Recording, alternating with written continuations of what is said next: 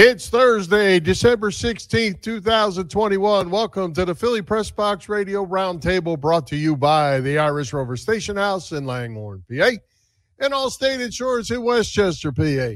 I'm Bill Furman. I'll be your host tonight along with my partner, Jim Chet Chesko. Hey, Chet, the Eagles get back to work this week against Washington in what will be a playoff type atmosphere at the Linc. The Flyers have won three in a row, although they're losing tonight. Uh, we'll, we're going to talk a bunch of hockey tonight, that's for sure. The Sixers lost again last night to Miami. They're now seventh in the East. Uh, most importantly, did you win the ugly sweater contest? It looks like you're back for a repeat tonight with, uh, well, I don't know if it was as ugly as last night, but it's pretty ugly. Oh, you know, I, plenty to talk about heading into Christmas, my friend. I can't believe we're just nine days away from Christmas. No, I didn't win any awards last night. There are far uglier sweaters than mine, pal. And I did not have this one on last night. You saw what I had. We'll show that again later for people who may have missed it. Uh, I am so not ready for Christmas. The one good thing is my wife does like 98% of the preparing and the holiday shopping and everything. But even that, that 2% meant it stresses me out mentally that I have to do. But at least I have my collection of ugly sweaters because, you know, Bill, tomorrow is the official ugly sweater day. So I got another one ready to go. Well, I tell you, you got to stack them. And, uh, you know, if, if you, here, here's the way I look at it. If you continue to buy sweaters like that, that 2% you're responsible for will work its way down to zero before long because she's Miss Linda certainly won't want you bringing home any more of that she puts up with me. It's okay. It's all good. Oh, gee whiz. well, hey, we have a great guest tonight and two-time Stanley Cup champion, original expansion flyer, Flyers Hall of Famer, proud Broad Street bully, Joe Watson joining us, making his first visit to Philly Press Box Radio. And Chet, I'll tell you what, you can't you can't give a big enough um, opening to all the things that Joe Watson has done as part of the Flyers organization. Yeah, full disclosure for our viewers and listeners. We taped our interview with Joe Watson a couple of nights ago, but I can tell you this it is terrific. Joe is 78 years old, still very sharp, and he's got, as you said, a whole lot going on. And he's just a whole lot of fun to talk to as well. And it's not just going to be fun for old guys like you and me and you know people even older than us because flyers fans of all ages will enjoy listening to joe just you know the passion he has the knowledge of the game and of course the memories of uh, being a two-time stanley cup champion so you and i were good but joe was fantastic joe was fantastic i tell you what and i put a little tease out a little bit ago if uh, Joe is going to tell us. I didn't tell everybody that we already knew, but Joe is going to tell us who his all time best player is. And he's also going to tell us who the four most skilled flyers have ever been. I thought th- both of those answers very interesting.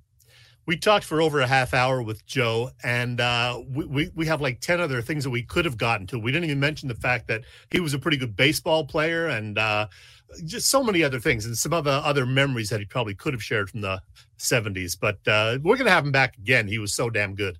Absolutely. 78 years old and uh, yeah. years young, let's say. Exactly. All right. Hey, Chet, let's talk some Eagles. Uh, the football team comes in on Sunday. Uh, this is huge. Four games to go. Uh, both these teams are six and seven.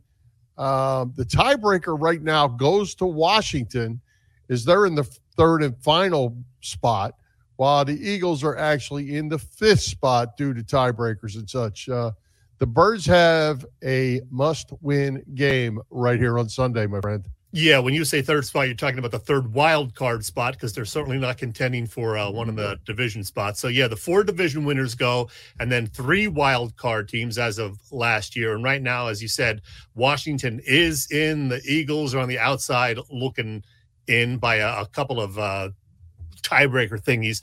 Here's the playoff picture right here. So yeah, you can see Washington has that seventh and final playoff spot, the third wild card spot. Then you got the Vikings, Eagles, Falcons, Saints, all at six and seven. So there's a big jumble right there. And of course, the Eagles do have the advantage over both the Falcons and Saints because they beat them. So the key for the Eagles, Bill, they have to win Sunday for sure because you know if you lose at home to Washington, then you're going to be forced to win your final three games and still may need help. And that second game in Washington is down there. So th- this is kind of a must win, I think, for the Birds. And we still don't know for sure if Jalen Hurts is going to start. They've been splitting the reps this week, from what we understand. So that that's a little scary that Hurts may not be fully healthy because it is apparently a high ankle sprain. And they sometimes take a few weeks to heal. Yeah, and and if he can't go, you know, I I, I think Gardner Minshew's fine. I think he'll be fine. Uh, I'm not going to say he's better or either one's better, but I, I, think he's serviceable, and I think they can win the game. They're going to run the football. It doesn't matter who is playing quarterback or if they're going to be successful. They are. They got away from that against the Giants and lost the game. I mean, they're going to they're going to grind it out. Um, and I think as we sit here for four games left, they need to win three of them. Two of them against Washington, one of them against the Giants, and then if they don't beat Dallas, that might be okay. Um, to make them nine and eight, nine right. and eight. So nine might get in. I, I, think nine will get in the way it, it's looking right now. So um, eight, eight and nine is probably not getting in. Not going to do it. Yeah. So what about COVID? Uh, you know, it looks like the the uh, the football team is pretty well loaded up with COVID. I, I haven't heard a lot about the Eagles, but um, was there like a dozen of them? at least a dozen. I heard 17 or 18 players actually. So, boy, they're going to be really shorthanded. In fact, the line bill, it started at five. The Eagles were favored by five, then went up to seven. It is up to nine and a half or 10 as of today. So the odds makers think the Eagles should win this one with all the guys who are going to be out for the football team, as we call them. The Eagles, I think it's just going to be Quez Watkins, who's uh, on the COVID list right now, plus uh, a practice squad guy. So the Eagles should be heavily favored. They should win this game no matter who's quarterbacking. And uh, I hope they don't, you know, let it get to their head like, oh, we got this one easy. When you're six and seven, you know, you can't take anything for granted. Yeah. Hey, Dave Yarnell just uh, commented and said it's up to 21 players. Whoa. Uh, you know, I, I wonder at, at, some point, do you just have to cancel this game? You know, do you have yeah. to move it to Tuesday or Wednesday or something if if that's even practical? I don't know if it is or not, but – you, you know, even with a 53 man roster, if 21 of them can't play, you're pretty thin. Uh, I, I don't know if that's doable. You're going to have to go to the the Chuck Bednarik uh, era and have guys playing, you know, both ways because right. if you're shorthanded, I mean, the NFL, we talked about this last week. The NFL said they're not going to cancel any games. If you got guys with COVID, you're just going to have to, you know, go with what you got. Now, when is, you know, too little number of players just impossible. I don't know. We may find out this weekend the way it's going because it's only Thursday, and if you know if they're up to twenty one now, wow. Yeah, well, and you know it, it's it's a tough situation because there's a lot of money on the line for individuals. There's jobs on the line. Sure. You know, if you lose these games, nobody nobody cares if you had COVID and didn't have your players. If you didn't make the playoffs, you get fired. Uh, you know that that's not good. And uh, I, I I hope it doesn't come to that, but it's it's interesting. I wanted to ask you too. Um, I, I, was talking to somebody uh, just a, about an hour ago. They're supposed to go see the concert. Uh, it's the uh, Trans Siberian Orchestra. Siberian Orchestra, yeah, yeah, and uh, I guess at the Wells Fargo. And masks are required for mm-hmm. everyone mm-hmm. in the in the building. I, I think with the Flyers and the Sixers, that starts on January third.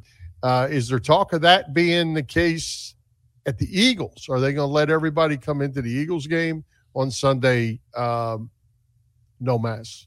I believe that's still the case. Uh, no masks, because it's primarily outdoors. Now, if you're doing any kind of indoor uh, eating, then you might be required to wear the mask. But so far, nothing more beyond that for outdoor events like this. But yeah, as as you said, early January, that all changes. Yeah, and you know uh, the Flyers are playing in Montreal tonight, and no they are in, in an empty arena as uh, today that rule changed and the fans were not allowed into that game. Uh, the only flyer I think is Morgan Frost, who is out. Yeah. Uh, I think there are a couple Canadians out, but maybe uh, Montreal's trying to get a little ahead of the curve and and get um, you know it's a whole different game when it's an empty arena. That's for sure. See it. And they just announced that uh, between 4:30 and 5 today. I feel badly for anybody who was heading to that game from you know a far distance. You know, you're you're driving there, and then all of a sudden you hear. Uh, you're not allowed in tonight, so sorry. Hey, uh, yeah. uh, one other thing about football, uh, we were supposed to have Fred Barnett on. I announced that a few days ago. Fred is actually going to be with us next week, and a date to be determined. Uh, we may go live Tuesday night, or we will record Tuesday and air the show on Thursday. We're still working all that out, but we will have a show next week. And Fred Barnett will be with us for his annual December visit. Bill, let's let's done get done talking football right now. Talk about insurance and then hockey. We got to talk. Give our shout out to our friends over at the Allstate. Uh, and so Chet will start it out as always because I know this is the time of year that your couches get more mileage than your car. Yeah, you got that right, Bill. And that means uh, we're talking about Allstate. Come on, there it is. All right. Yeah, Allstate's pay as you go auto insurance, which puts you in control. You only pay for the miles you drive with the same full coverage that a traditional policy offers.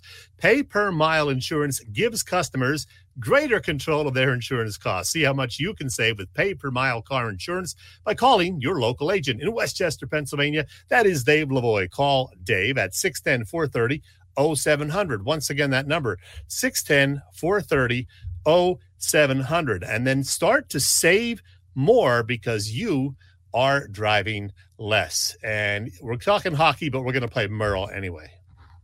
Come on, Merle.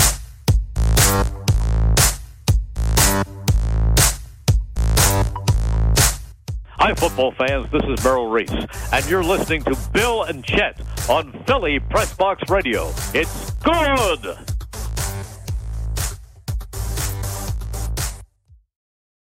Yes, it is. Well, hey, Chet, uh, we you know we talked about the Flyers. They started off well under new coach Mike Yeo. They're winning. Uh, they won three in a row. They're we're losing last. I checked one nothing tonight. I was watching. Uh, just a few games to watch, just in time for your January uh, watching. You finally going to get into it now, or uh, they chasing you away? Going to have to win a few more to reel me back in, Bill. A surprising win Friday night over the Knights out in Vegas, then a relatively easy win over Phoenix the next night, then back at the Wells Fargo Center for a rout of the Devils on Tuesday. That was nice to see. Uh, not sure how much of it is the coaching change, but they certainly have played better, um, you know, over these those three games. Something they absolutely needed because they got to keep it going now, Bill, because and looking at the standings today, they are still five points out of that final wild card spot in the Eastern Conference. So they got to get it going. One thing in their favor, uh, they're getting a little healthier and they have a light schedule now, only after tonight, three games between this Saturday and the 28th. So guys can get rest and, you know, get healthier in as we turn the calendar into 2022. Yep. And they did pick up a goal. So it is 1 1 now in the middle of the second period. So that's good. But hey, nice. You as we mentioned, you and I had a chance to sit down with Flyers legend. I got to say it again, two-time Stanley Cup champion and Broad Street bully Joe Watson the other night, and it was great. Yeah, not just saying this, but uh, one of the most fun interviews that you and I have done in our seven and a half years of doing this show. If you're a Flyers fan, no matter your age, you will enjoy hearing from Joe. His comments, his knowledge about the game, his sense of humor, and the way he says Montreal or Montreal. Montreal. Montreal. yeah. I like that. All right, yeah. here we go. Hey, Don't hey, Chet. Hey, yeah. Chet, before you hit the go button, we got a bunch of people that are leaving comments, bunch of people listening. How about we get them to type in the comments who they think that Joe Watson said the greatest hockey player of all time is? Yeah, I don't know if anybody will get it right because uh, well, not, not going to be the obvious one. So it's not going to be the obvious one. It's not Wayne Gretzky. There you go. All right. So yeah, type in your comments and uh, listen to Joe. Enjoy. Here we go. We love talking hockey, especially about the Flyers, of course, and we love talking about the old Broad Street Bully era Flyers. And we've got a real good one for you this time. Making his first visit to Philly Press Box Radio is defenseman extraordinaire. He's a two-time Stanley Cup champion, Joe Watson. Hey, Joe, welcome. Oh, welcome. Thanks very much for having me. I'm looking forward to this. We're going to talk about the current Flyers in a bit, but we're going to spend more time talking about you and uh, the old days because, okay. hey, we're all getting up there in age, so why not? Now, we want to talk about your career, parts of 14 seasons in the NHL, 11 of them, of course, with the Flyers. But I didn't realize this until I was doing some research over the weekend. When you played your first full NHL season, I know it was with the Bruins. What I didn't know is that you were paired for a while on defense with some other rookie named Bobby Orr, and you guys became great friends too, right? Yeah, we are. You know, we we met in training camp in 1965, Boston's training camp in London, Ontario, and I saw this skinny kid, and I said, "Who the heck? How can this guy be a hockey player?"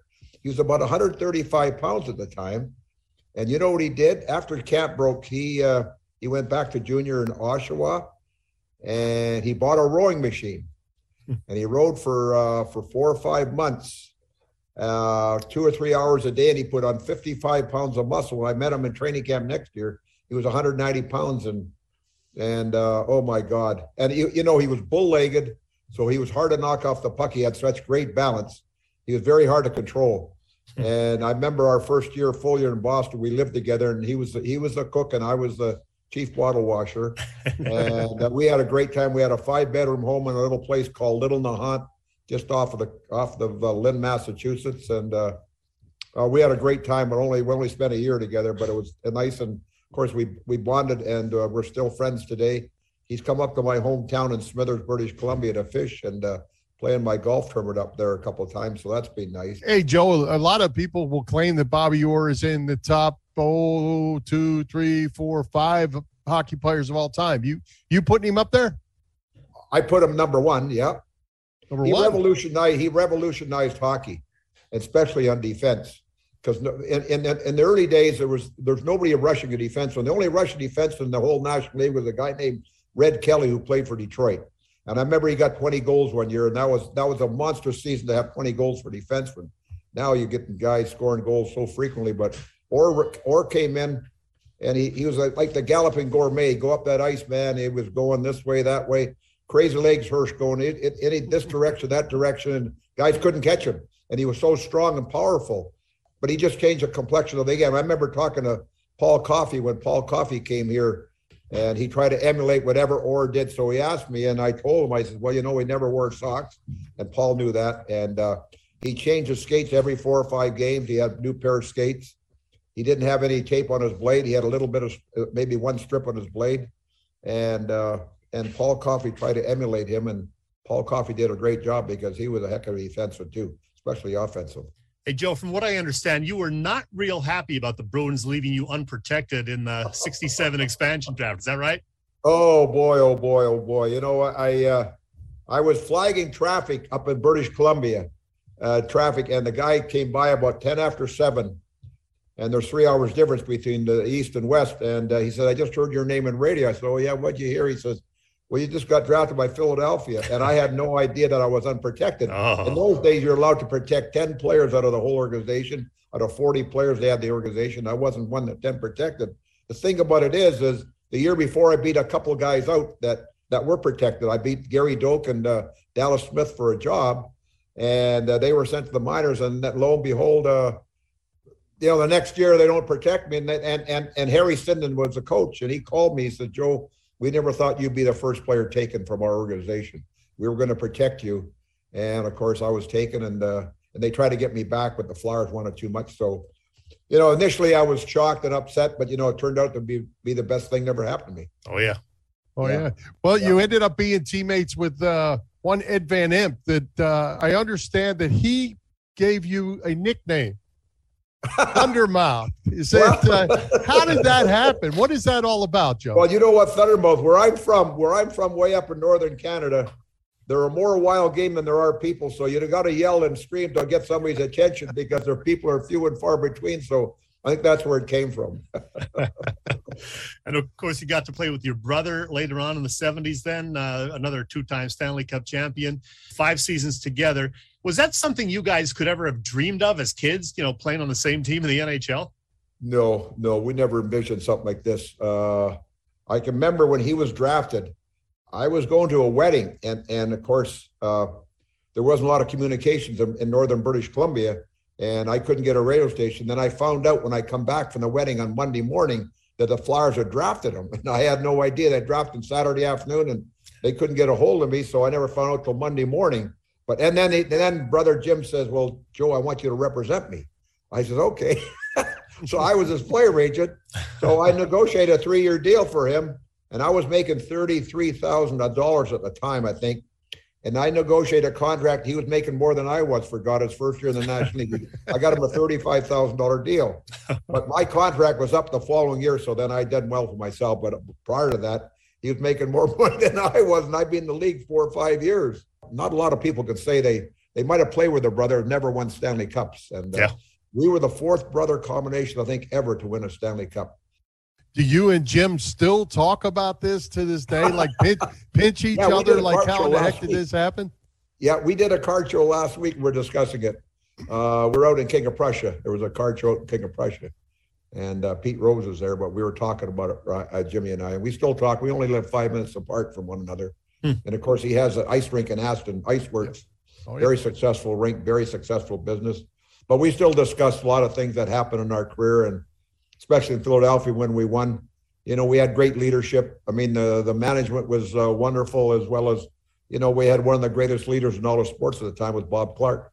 You know, being a diabetic and everything else, and seeing all the things he had to go through, it's amazing. You know how he survived and how how long he played and how hard he played, how hard he played. I remember one game in particular. We're in the playoffs in, in Minnesota, and went into overtime and and the building was hot and I was worn out. I was sitting next to him and he he had some glucose. He was sucking on this glucose. I said, "Well, let me try that." I said, "Holy mackerel! I could never take glucose. I don't know how you did this, but it was very sweet and everything else." But he went through a lot, and his results were amazing. Uh, Clarkie, they really were. Well, he was a great leader, and your coach was rather uh, an intriguing guy, Freddie the Fog Shero. Eight years with the Flyers. He was there till 78, as you were. How strange was he? We hear stories about it. You know, give me a Fred Shero story. Well, okay. We beat the Rangers in 74, beat the Rangers a seven game series. It was a real physical series. Oh, yeah. And Boston beat Chicago four or five. I think they beat them in five games or something. So they had eight days prepared to play the, the Rangers. They thought they're going to play the Rangers for the Stanley Cup. Well, lo and behold, we end up beating them. So we had one day off, one day off to prepare. We we won on a Sunday afternoon. We had to go to Boston Monday to open up Tuesday, and uh, we get to Boston on uh, Monday afternoon. I pick up the Boston Globe, and I just read this headline. This is anticlimactic. We just beat a better team to get the finals. That we're going to play for the finals of Stanley Cup. And I said, "Who the hell made that statement?" That was Freddie Shero. I said, "Freddie, what are you talking about?" He's Joe. We haven't beat them in seven years in their building. We haven't beaten them in this building in seven years. We're not going to show any respect. We're going to revert, use the old reverse psychology. And what we're going to do, we're going to shoot the the puck in Orr's corner whenever we get it, and make him go back and get it. Make him exert some energy because he plays 40, 45 minutes a, a game sometimes. And uh, so what we did, we shot the puck in his corner, and every time he touched the puck, we got in his way. We prevent, try to prevent him from coming up the ice because he needs a lot of open space to get wound up. Once he gets wound up, he's okay. So we would get on him before he could get wound up, and he was playing 40 minutes a game, 45, and uh, so we were on him all the time, and the buildings were warm and everything else. And uh, eventually, Freddie says we might not show it in the first three or four game, but uh, eventually it will show. And I remember when we beat them one nothing, and uh, and there's there's medical rooms adjacent to uh, adjacent to our uh, our dressing room, and uh, and I and I went to our trainer. I says, "Listen, go get Orr. Tell him to come on in this room." This is when we had the cup, you know, and uh, and so I brought the cup in there with me, and of course I was drinking beer, not champagne. So uh, uh, he came in there and he says, "You guys wore me out." He says, "Well, that was the strategy. That was Freddie Shero's strategy." He says, "This is the way we're going to beat this team, and this is what we got to do." And of course, his favorite saying, "When the day, walk together forever," will go down and, and go down in the history of the annals of sports for for forever. And it was his saying that came up with that, and it's true. I mean, we're still together today. We have we have about 14 or 15 guys that played in the Stanley Cup team still live in Philadelphia. So Yeah. that says a lot about the area and and the players themselves. Hey, Joe, what did you think when you, you come to the Flyers uh, in the expansion? You get in the playoffs early on against the Blues, and you guys kind of got beat up a little bit. Mr. Snyder Yeah. said this is never going to happen again. Yeah. Uh, what did what did a veteran defenseman think when all of a sudden Dave Schultz is on your roster, Don Saleski, Bob Kelly, the bullies are being formed? What what was it like to be sitting there wondering what in the world is going on here? the annals of hockey. Well, you know the the the, the Flyers were a different team than other uh, other teams, and Mr. Snyder vowed it would never happen to a, a Flyers game, and I'm glad he said that. And uh, And, and that was after the series against St. Louis because St. Louis, it was a real, very, very physical series. And, and uh, they beat us in seven games in our building. The only reason they beat us because they were more physical than, than we were. And we had a lot of small guys, but good players, but just too small. And we couldn't take the physical abuse that we got. On and uh, Mr. Snyder said this would never happen again. He told his scouts, general manager, and the coach that he wanted a bigger team and that, could play hockey as well as take care of things on the ice when things got out of hand. And and I thought this was great. Uh, Mr. Snyder believes in us, and and I said to myself, he, the only thing he thinks we need is is toughness, and uh, he was kind of right because I went out and drafted some good young players, and uh, the players came into their own, and uh, they came into their own the right time. You look at Dave Schultz, you know everybody thought he could fight. Well, he could fight, but he could score goals. He He had two years. Two years, he got 20 goals. He got 20 goals. And for a guy being in his position, what he had to do, I'll go out there and bang every night and and take care of things on the ice. You know, it's quite an accomplishment by him to get 20 goals. It really was. I remember him scoring hat tricks in back to back weeks, two uh, Thursday night games. He had hat tricks at back to back weeks. Unbelievable. Um, yeah. You know, you mentioned how many guys still live in the Philadelphia area, 15 or more from that era. Does it yeah. surprise you at all how much love fans still have for the Broad Street Bully era Flyers? You know what? God, it's a great question because, you know, I just spoke at a function last night and these people, they're they're you know, like I'm up in age, I'm 78, and these people in their 60s, 65, 66, and they can remember where they were when the Flyers won their first Stanley oh, Yeah. oh, yeah. They weren't even at the game, but they can remember where they were. But it's nice to be recognized uh, for accomplishments that we did as a team, not as individuals. I mean, we weren't as talented as Boston. Boston had 10 or 12 so called superstars. We had maybe two or three. But it goes to show you what hard work and, and perseverance and uh, good coaching can do to a team, disrupt their team so much that we win, that we win a cup. And then the second year we win, we knew we were going to win and beat Buffalo in 75 because we are just that good. We were cocky. And then the third year we go against Montreal. Now, if we hadn't lost Parent and MacLeish, yeah. we would have made it very, very close because every game, every game was by one goal with the exception of the last one. They got an open net goal. But every game was so close. We just you know, and we had Wayne Stephenson. He was our goalie, and and, and Wayne was not Bernie, but he, mind you, Wayne played very well us. But when the time came, uh, time came, uh, he just had trouble with Montreal. I remember Lafleur scored the winning goal in the second game, two to one for a, a shot in the blue line, a wrist shot that he missed. And then Guy Lapointe, I remember, scored the first goal, uh, the, the, the, fourth goal in the first game in, in Montreal, right along the ice at a, at a bad angle. And and uh, I thought, oh boy, this is not going to bode well for us if goals like that go in, but it didn't. But we kept it very close. And then they had a guy named Pierre Bouchard hadn't scored a goal all year, and I think he got two goals in that series. But anyway, we kept it close, but we're just we were beat up. We were beat up and worn out, you know. And uh, so that was the end of our our era as far as winning the Stanley Cups. Even though we we we went to the semifinal, quarterfinals, I think the next year. But Boston, I remember Boston beat us out. It was downhill from there. Yep. Nothing lasts forever. That's right. Well, a memory lasts forever. 45 years yeah. ago, yeah. next month in January, the Red Army decided they were going to come into the spectrum. Uh, the only time that the entire NHL was rooting for the Flyers, uh, and Joe Watson scores a shorty. yep.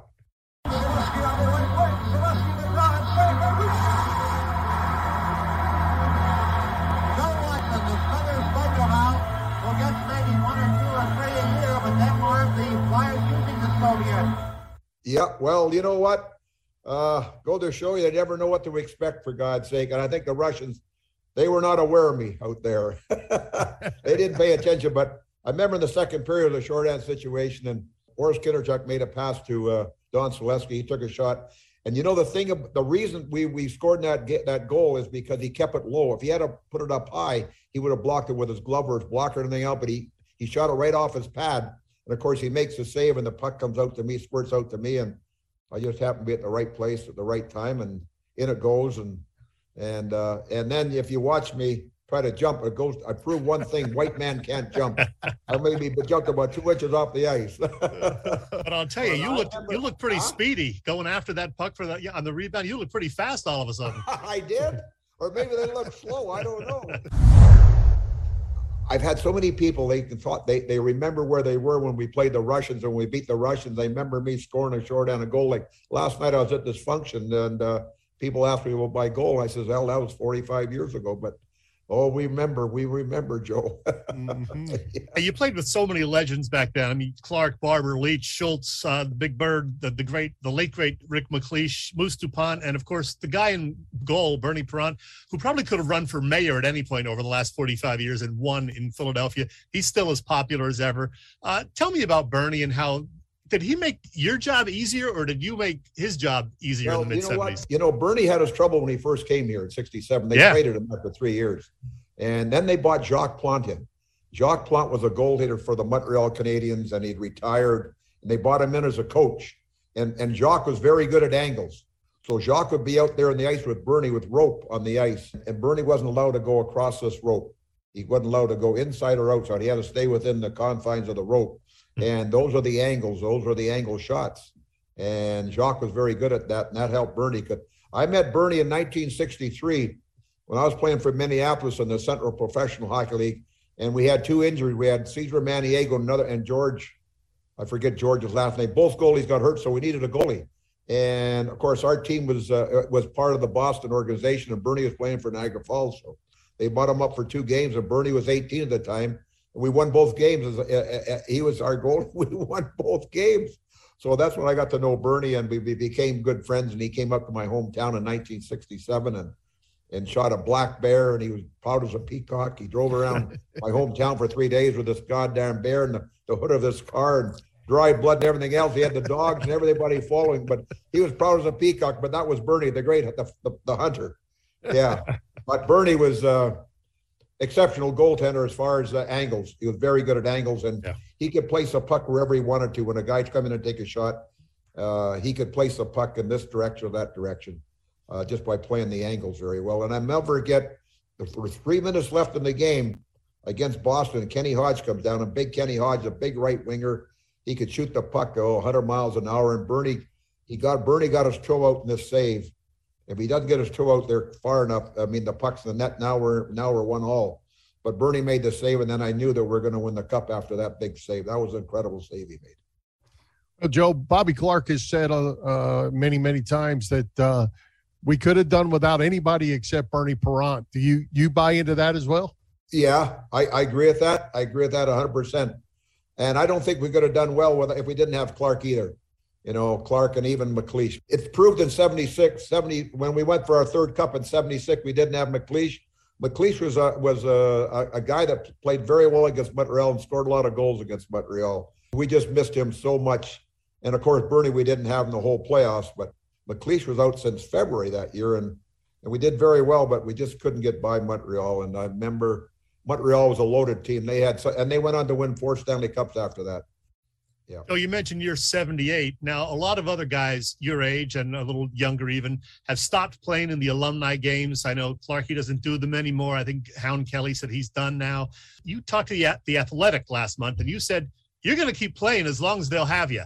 Well, you know what? I shouldn't have spoke spoke because uh, I was I was you know we had this game three weeks ago in the building, yeah. And uh, I played in that game, and I played a game on Sunday afternoon up in Lancaster, and it was tough. And then I had to play this game Monday night, and I'm, and uh, I was worn out. I was tired. I was tired. And the next morning, I got up, and there's a friend of mine has a buffalo farm out in Kennett Square. I went out and helped him for for a couple hours after the game Monday night.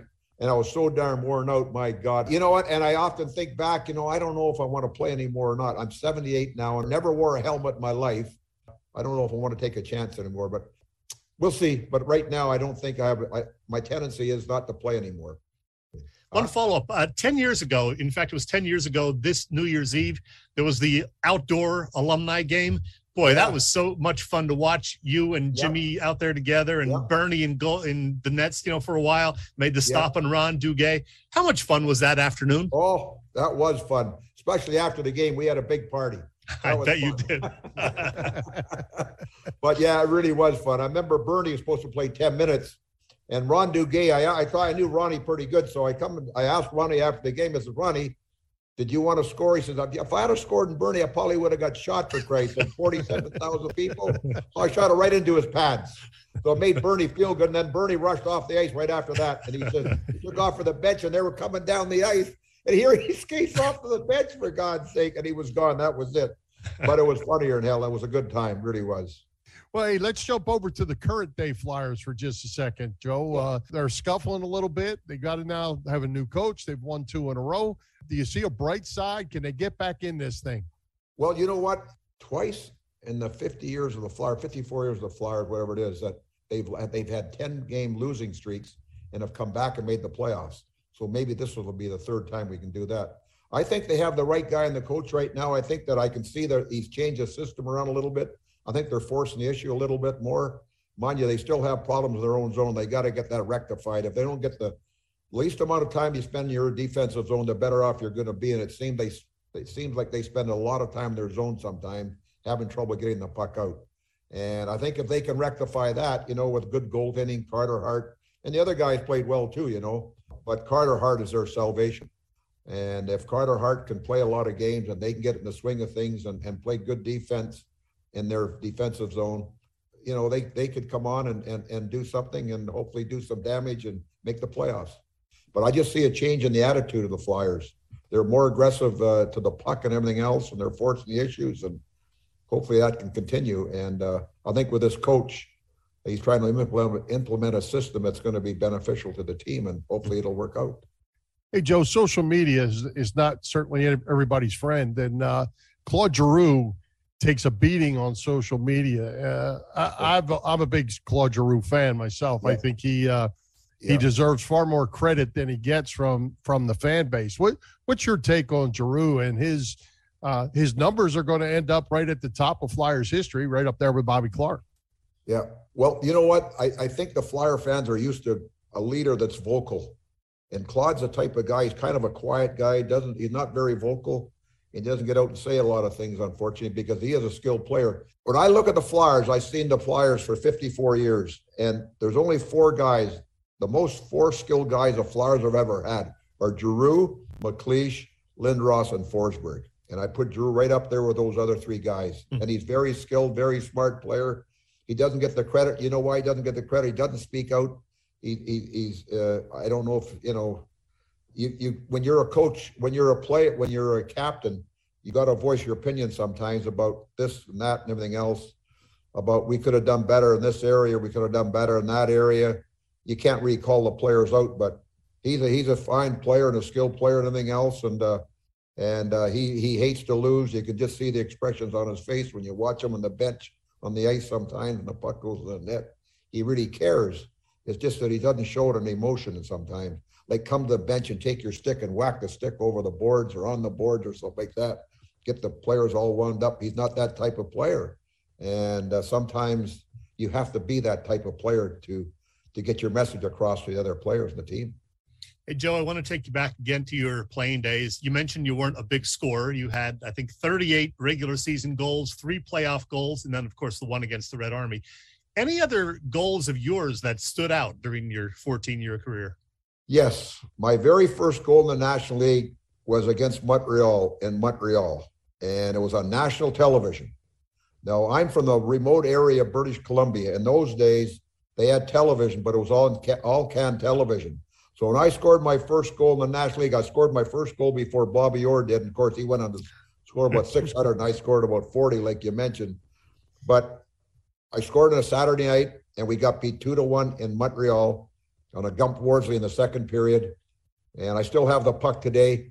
And of course, being in British Columbia, way the northern regions, it can it was all can television, so they got to see my goal a week later. My parents, so they knew when it was coming and everything else. So, so that really sticks out as far as uh, as far as coupling something. And then of course the Russian game, and then the first Stanley Cup, being the last guy to touch the puck when we won our first Stanley Cup. Oh yeah. And then Terry Crisp jumped off the bench. I think he played about four or five shifts. He jumps off the bench and grabs the puck, and he still has the puck today. He still has the puck today, for God's sake. The Hall of Fame won it, but he won't give it up, and I don't blame him. I wouldn't give it up either. You know, first expansion team to win the cup. He wouldn't give it up, so I don't blame him. Yeah. By the way, I should mention you had 214 points in your career regular season. That's like one season for Wayne Gretzky. yeah. Oh boy, oh boy, oh boy. oh my God. Yeah, yeah, you're right. Holy mackerel. But you so, know what? My job wasn't to score. Exactly. Prevent them, prevent them you know. And you I wasn't it. a fast skater, but I understood the game and I knew how to play the game. And I, I, I read situations, anticipated the plays. And I think in order to be a defense, you got to anticipate the plays before they happen. And, you know, a Ford can make a mistake all all areas of the, of the rink, and and and and it's not magnified. But when a defensive makes a mistake, it's a it's a mag it's magnified many times over. So you got to read situations and try to play your position well and anticipate. And if you can't do that, then you're in trouble. And I was pretty good at that. Well, Joe, uh, we know that the Broad Street Bullies and you included are uh, Philadelphia legends to this day. Uh, what's it like in Smithers uh, for Joe and Jim Watson? Well, you know, we're just common, ordinary folk up there, man. They're, uh, you know, if you look at the little town of Smithers, BC, we have eight or nine guys from that area played in the National Hockey League. Wow. Can you imagine that? I left home in 1960. There was 800 people living in that town. Now there's about four or five thousand people. But you got Ronnie Flockhart, Rob Flockhart played, you know, Flocky hockey, played for mm-hmm. the Flyers. We got Alan Kerr, who played for the Islanders. We got Brian Spinner Spencer, who played for a number of teams. So it says a lot. Abode says a lot about a little town called Smithers, British Columbia. Produced all these players uh, from an area such as that. Really was, and uh, so it was very gratifying to become from a little area, Smithers, and uh, and uh, we got some recognition. But we're we're just like the common ordinary folk up there. They don't they don't think us as I think we do get we do get a lot of respect, but uh, we're just ordinary folk. Joe, final question from me. I know you're uh, occasionally helping your grandson learn how to skate. What else do you do with your your time? And uh, by the way, thank you to your wife for all her technical skills in helping us get this together tonight. Well, I'm glad she did too. I'm really glad. God, yeah. But well, you know, you can only play so much golf. So now I got to find a lot of other things to do now because I don't, you know, can't golf in the wintertime, obviously. But I did play a lot of golf this year. I'm doing. I got some speaking appearances. I'm doing appearances I got a couple more appearances to do to speak at functions and uh, for some a couple companies, and uh, so I go do a good motivational talk. I talk about my life as a young boy growing up and mm-hmm. becoming a professional athlete and things you know I've accomplished in my life and so on and so forth. So it's it's nice. I like to get out there and, and give my message, leave my message for people, and, and it's growing. It's growing. I'm getting more and more appearances all the time, which is nice. I'm going to take my grandson skating this Saturday at, at Jimmy's rink over in Aston, Iceworks in Aston, Pennsylvania. We're going to go there and skate. But my grandson thinks he can skate. He's six years old, but he doesn't do his feet. I said, Watson, you never, his name is Watson, Watson Riley. First name is Watson. Isn't that okay. nice? So, anyway, uh, Watson said to me there the other day, he says, Pop up, I know how to skate. I said, Well, you don't because all you do is glide. He says, I know how to skate, pop up. So that's what he said. kind of a cocky little kid, but he's a funny kid. He's fun. Yeah. well, well, Joe, I just have one final comment, not not yeah. necessarily a question, but I just wanted to say, as a as a 15 year old, 16 year old, when the Stanley Cups were being won, and and living in the Philadelphia area, there was nothing like it, and certainly appreciate what you guys did then and what you've done for all these years of of staying in the neighborhood and uh, and and being what you guys are to the Philadelphia fan base. Well, I really appreciate those remarks because you know we love it here. It's a big city, yet it's a small city. You can find your way around rather easily. But I enjoy I enjoy the area immensely. I got a lot of fine friends here, and uh, kind of I've, I've been here since I left home in 1960, and I used to go I go back home in the summer for two or three weeks. But Philadelphia is my home now, and I've been here many many years, and I really enjoy it here. And uh, and, and I love I love meeting fans that are hockey fans, particular Flyer fans of course, they can remember where they were when the where they were when the Flyers won their first Stanley yep. Cup. Absolutely, Joe. This yeah. was a blast. Thanks so much. Let's make it an annual event. How about that? Oh, I love this. Well, Chet, does it get much better than that on Philly Press Box Radio? That that was pretty darn good. Yeah, I got to say, even though you and I did the interview and then I edited, adding a whole bunch of pictures, I had a blast just watching it again. So, thank Me you. Too. That was great. Me too. Good, good stuff. And uh, you know, and you can't say enough about the Broad Street Bullies. They're still, you know, they are as popular yeah. today, maybe more popular today Oh yeah, Um, when they do like- like- signings and whatnot, people always show up in en masse. Yeah, well, and like you said, he said uh, Joe and Jimmy were just the king of Prussia the other weekend, uh, and had a great turnout. So, thanks to Joe for taking the time to do us, and uh, good stuff, man. hmm All right, Chet, let's give a shout out to all the shows that will be live on the Edge of Philly Sports Network this week, including this one. Uh, this episode being streamed live across Facebook, Twitter, YouTube, and Twitch. You can also catch all www.eopsports.com. Please help by hitting those subscribe, follow, and like buttons. And as always, share with your family and friends. In addition to this great show, check out our partners in Philly sports, including the Broad Street Bully podcast. Jeff, Drew, and Doyle can be heard Monday mornings at 9 a.m. talking all things Flyers.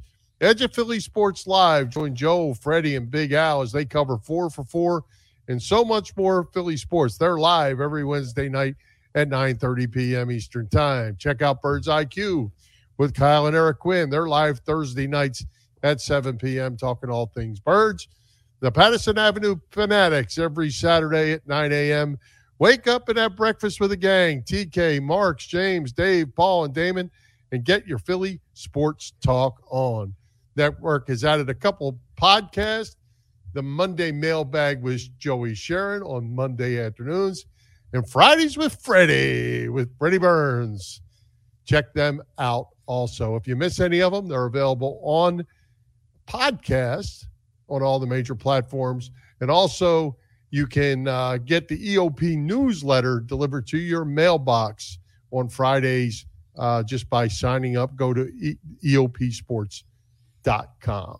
Hey, I- yeah, what? Go ahead. there, there's a couple of trips coming up over the holidays. Well, there you go. I was just going to say that. Uh, I wanted to mention what Philly Sports Trips has going on. They got like three things going on in the next couple of weeks, including one this coming Sunday. That is a Birds tailgate this Sunday before the Eagles beat up on the Washington football team.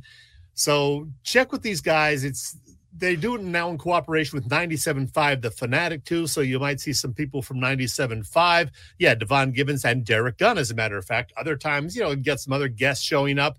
And uh, that, that's a great thing. And then later on this month, right before the end of the year, they have a trip up to Brooklyn to watch the Sixers and Nets. You can leave from you know one of the South Philly stadium spots. You get a, an upper level group ticket for the Sixers and Nets, and boy, they always have great food, uh, food and beverages on these uh, tailgates and bus trips as well. So check for pricing on that, and then you can start the year off with a trip down to uh, Maryland. I guess is where they play the Birds and the Washington football team in what could be a huge game, January 2nd. Round trip charter buses leaving again from South Philly stadiums. Oh man, this is going to be great. Uh, take out all sorts of things going on food, drink, a DJ, and it's all unlimited. 299 bucks includes your bus uh, trip ticket and the ticket for the game and all the food and beverage. So that is a great deal. PhillySportsTrips.com. Check them out. I've used them last year, was up on the trip to Yankee Stadium, and they are great. Philly Sports Trips. Check them out. All right, good stuff. You think Joel Embiid will be at that game? You just never know. He's day to day for the rest of his career, Bill. Oh, absolutely. Hey, by the way, uh, Flyers two, Canadiens one after two. Ooh.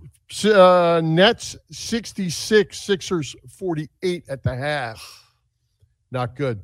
Okay. Hey, Chet. Uh, oh, we can't run out of time without making our fearless NFC East predictions. But um, first, how'd we do last week? Well, nice job by both you and Boop last week, Bill. A perfect four and oh. I took Carolina to beat Atlanta. That didn't happen. So I was three and one. The season standings now have Boop taking over the top spot. He's at 36 and 21. I am now one game behind, and you remain just three games behind Boop. It's time. It's time. Here we go. Time to make the move. All right. Well, Boop will be up first tonight. Then you, then me. So here we go. Uh, we've added a couple throw in games this week. Uh, Tennessee at Pittsburgh. The Titans are minus two. Uh, Monday Night Football, Minnesota at Chicago. Vikings are minus three and a half. New England at Indianapolis. This is the best game in a week right here. Yeah. They flexed it to Saturday night. Colts are minus two and a half, which is interesting considering New England's in first place and the Colts are fighting for a playoff spot. Yep. Uh, Dallas travels to play the Giants. The Cowboys are minus 10 and a half. The Eagles host the football team, as we said. When I wrote this, the Eagles were minus seven. You said it's higher than that now. So Yeah. some interesting lines on these games, I think.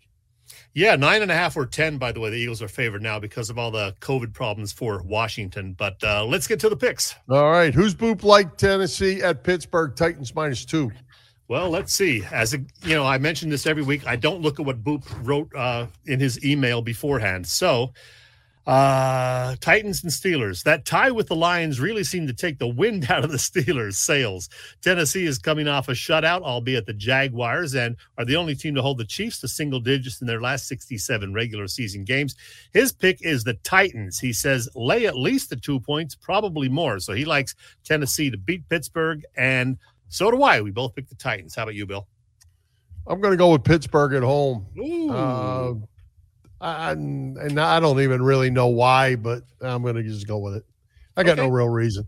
Next. Minnesota at Chicago, Vikings minus three and a half. Boop says Chicago is 2 and 0 against the Lions and 2 and 9 against everybody else. His pick is therefore the Vikings. Of course, they're fighting for a playoff spot too. He also likes the Vikings over if you want to bet. Minnesota hasn't scored less than 26 points since Halloween. The Bears allowed 45 last week for the first time since 2015, but he likes the Vikings and yeah, they're they're in the playoff hunt. I got to go with Minnesota as well. I am going with Minnesota as well. Mm-hmm. New England at Indianapolis, Saturday night football, Colts minus two and a half. Boop says since October 1st, Tennessee has lost three times, twice in overtime, and another to the defending Super Bowl champions. This has AFC semifinal written all over it. His pick, well, he wrote down the Titans, but I I know he means because I can see what else he wrote here. Uh that was a mistake. He wrote down one a bet. I might try to middle this one, also taking the favorite Colts on the money line. So yeah, he likes Indianapolis to win this one and the underdog Patriots with the points, even though it's only two and a half. So he wants Indy with the money line. I'm taking New England. They have been red hot and they play great on the road. So there's our at least one different this week. I'm taking uh, New England on the road. Well, and I'm taking the Colts because I'll tell you what, Chet, you watch the Colts play, it's like watching the Eagles play. They run the football, they dominate the ground. Jonathan Taylor is as good a back as in the league right now. Trent or Trent, uh, that was Freudian slip. Carson Wentz, not Trent Dilfer. Carson Wentz is Trent playing really well. So it has Um, been. See, I got to root against the Colts simply because, you know, the more losses they have, the better draft pick the Eagles get because they will get the uh, Colts pick now because uh, Wentz will go over the 70% threshold. So uh, you want to see the Colts lose a few if you want the Eagles to get a higher draft pick from that that pick. Yeah, Colts are playing good ball though. Yeah, We'll they are. that That's a good game. All right, Dallas travels to the Giants. Cowboys minus ten and a half. Giants Uh, aren't good. Yeah. Boop says despite the near hiccup near the end of the game Sunday, it still looks like Dallas will sweep the NFC East with nary a scratch. The pick, obviously, then Dallas. He's still waiting on that Ezekiel Elliott return to 100 yard form game. Give it another go here. He has four of them in nine career games against the Giants. Hmm, you never know. He likes Dallas. He likes Zeke. I like Dallas as well. The Giants suck. Uh, I don't like Dallas, but I'll take them to win this game, and I don't like Zeke either. So, uh, but I'll take Dallas will win this game. All right. All right, Eagles, Redskins, or football team. Oh, there you go. Eagles. I'm sorry, I do a better job not saying 25's name than, than I know. that. I know.